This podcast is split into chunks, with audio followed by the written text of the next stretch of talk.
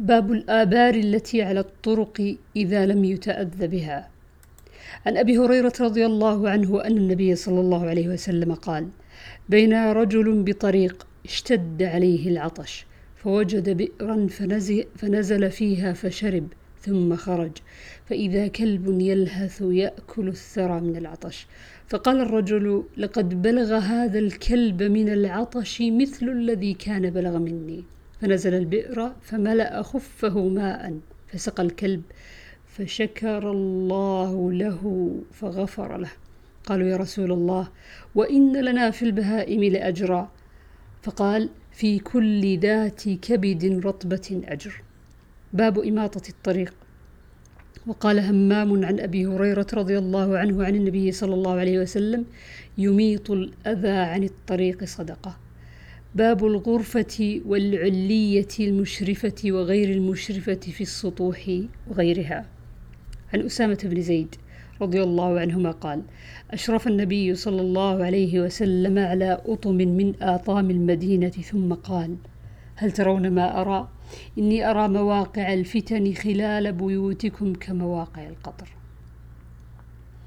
عن عبد الله بن عباس رضي الله عنهما قال لم أزل حريصا على أن أسأل عمر رضي الله عنه عن المرأتين من أزواج النبي صلى الله عليه وسلم اللتين قال الله لهما إن تتوبا إلى الله فقد صغت قلوبكما.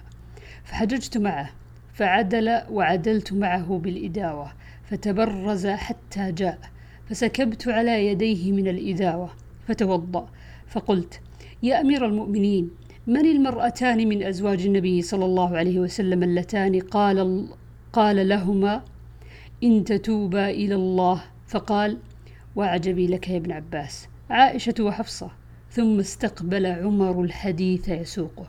فقال إني كنت وجار لي من الأنصار في بني أمية بن زيد وهي من عوالي المدينة وكنا نتناوب النزول على النبي صلى الله عليه وسلم. فينزل يوما وأنزل يوما. فإذا نزلت جئته من خبر ذلك اليوم من الأمر وغيره. وإذا نزل فعل مثله. وكنا معشر قريش نغلب النساء. فلما قدمنا على الأنصار إذا هم قوم تغلبهم نساؤهم. فطفق نساؤنا يأخذن من أدب نساء الأنصار. فصحت على امرأتي فراجعتني. فأنكرت أن تراجعني. فقالت ولم تنكر أن أراجعك؟ فوالله إن أزواج النبي صلى الله عليه وسلم ليراجعنه وإن إحداهن لتهجره اليوم حتى الليل فأفزعني. فقلت خابت من فعل منهن بعظيم. ثم جمعت علي ثيابي فدخلت على حفصة. فقلت أي حفصة أتغاضب إحداكن رسول الله صلى الله عليه وسلم اليوم حتى الليل؟ فقالت نعم. فقلت خابت وخسرت. أفتأمن أن يغضب الله لغضب رسوله صلى الله عليه وسلم؟ فتهلكين. لا تستكثري على رسول الله صلى الله عليه وسلم. ولا تراجعيه في شيء. ولا تهجريه. واسأليني ما بدا لك. ولا يغرنك أن كانت جارتك هي أوضأ منك وأحب إلى رسول الله صلى الله عليه وسلم. يريد عائشة. وكنا تحدثنا أن غسان تنعل النعال لغزونا. فنزل صاحبي يوم نوبته فرجع عشاء فضرب بابي ضربا شديدا وقال أنائم هو؟ ففزعت فخرجت إليه وقال حدث أمر عظيم. قلت ما هو؟ أجاءت غسان؟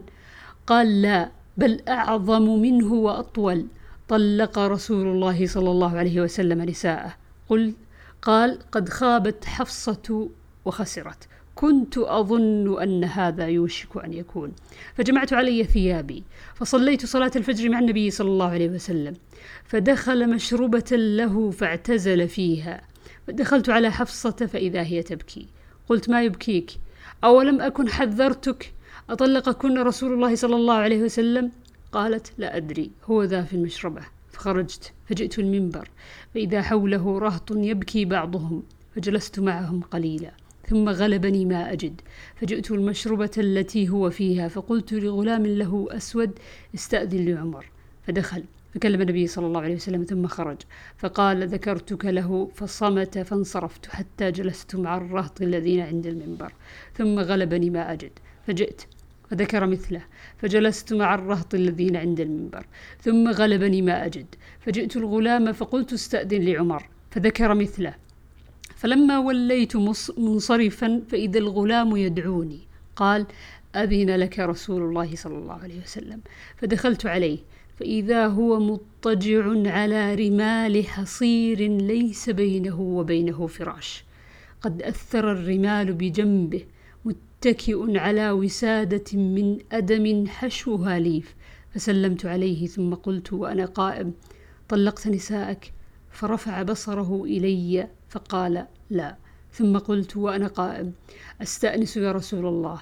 لو رأيتني وكنا معشر قريش نغلب النساء فلما قدمنا على قوم تغلبهم نساؤهم فذكره فتبسم النبي صلى الله عليه وسلم. ثم قلت لو رأيتني ودخلت على حفصة فقلت لا يغرنك أن, كانت جارتك هي أوضأ منك وأحب إلى رسول الله صلى الله عليه وسلم يريد عائشة فتبسم أخرى. فجلست حين رأيته تبسم ثم رفعت بصري في بيته. فوالله ما رأيت فيه شيئا يرد البصر غير أهبة ثلاثة. فقلت ادعو الله فليوسع على أمتك. فإن فارس والروم وسع عليهم وأعطوا الدنيا وهم لا يعبدون الله وكان متكئا. فقال أو في شك أنت يا ابن الخطاب؟ أولئك قوم عجلت لهم طيباتهم في الحياة الدنيا. فقلت يا رسول الله استغفر لي. فاعتزل النبي صلى الله عليه وسلم من أجل ذلك الحديث حين أفشته حفصة إلى عائشة. وكان قد قال ما أنا بداخل عليهن شهرا من شدة موجدته عليهن حين عاتبه الله. فلما مضت تسع وعشرون دخل على عائشة فبدأ بها. فقالت له عائشة إنك أقسمت ألا تدخل علينا شهرا وإنا أصبحنا لتسع وعشرين ليلة أعدها عدا. فقال النبي صلى الله عليه وسلم الشهر تسع وعشرون. وكان ذلك الشهر تسع وعشرون. قالت عائشة فأنزلت آية التخيير فبدأ بي أول امرأة. فقال إني ذاكر لك أمرا ولا عليك ألا تعجلي حتى تستأمري أبويك. قالت قد أعلم أن أبوي لم يكونا يأمراني بفراقك. ثم قال إن الله قال يا أيها النبي قل لأزواجك. إلى قوله عظيما قلت أفي هذا أستأمر أبوي؟ فإني أريد الله ورسوله والدار الآخرة. ثم خير نساءه فقلن مثل ما قالت عائشة. عن أنس رضي الله عنه قال آلى رسول الله صلى الله عليه وسلم من نسائه شهرا وكانت انفكت قدمه فجلس في علية له.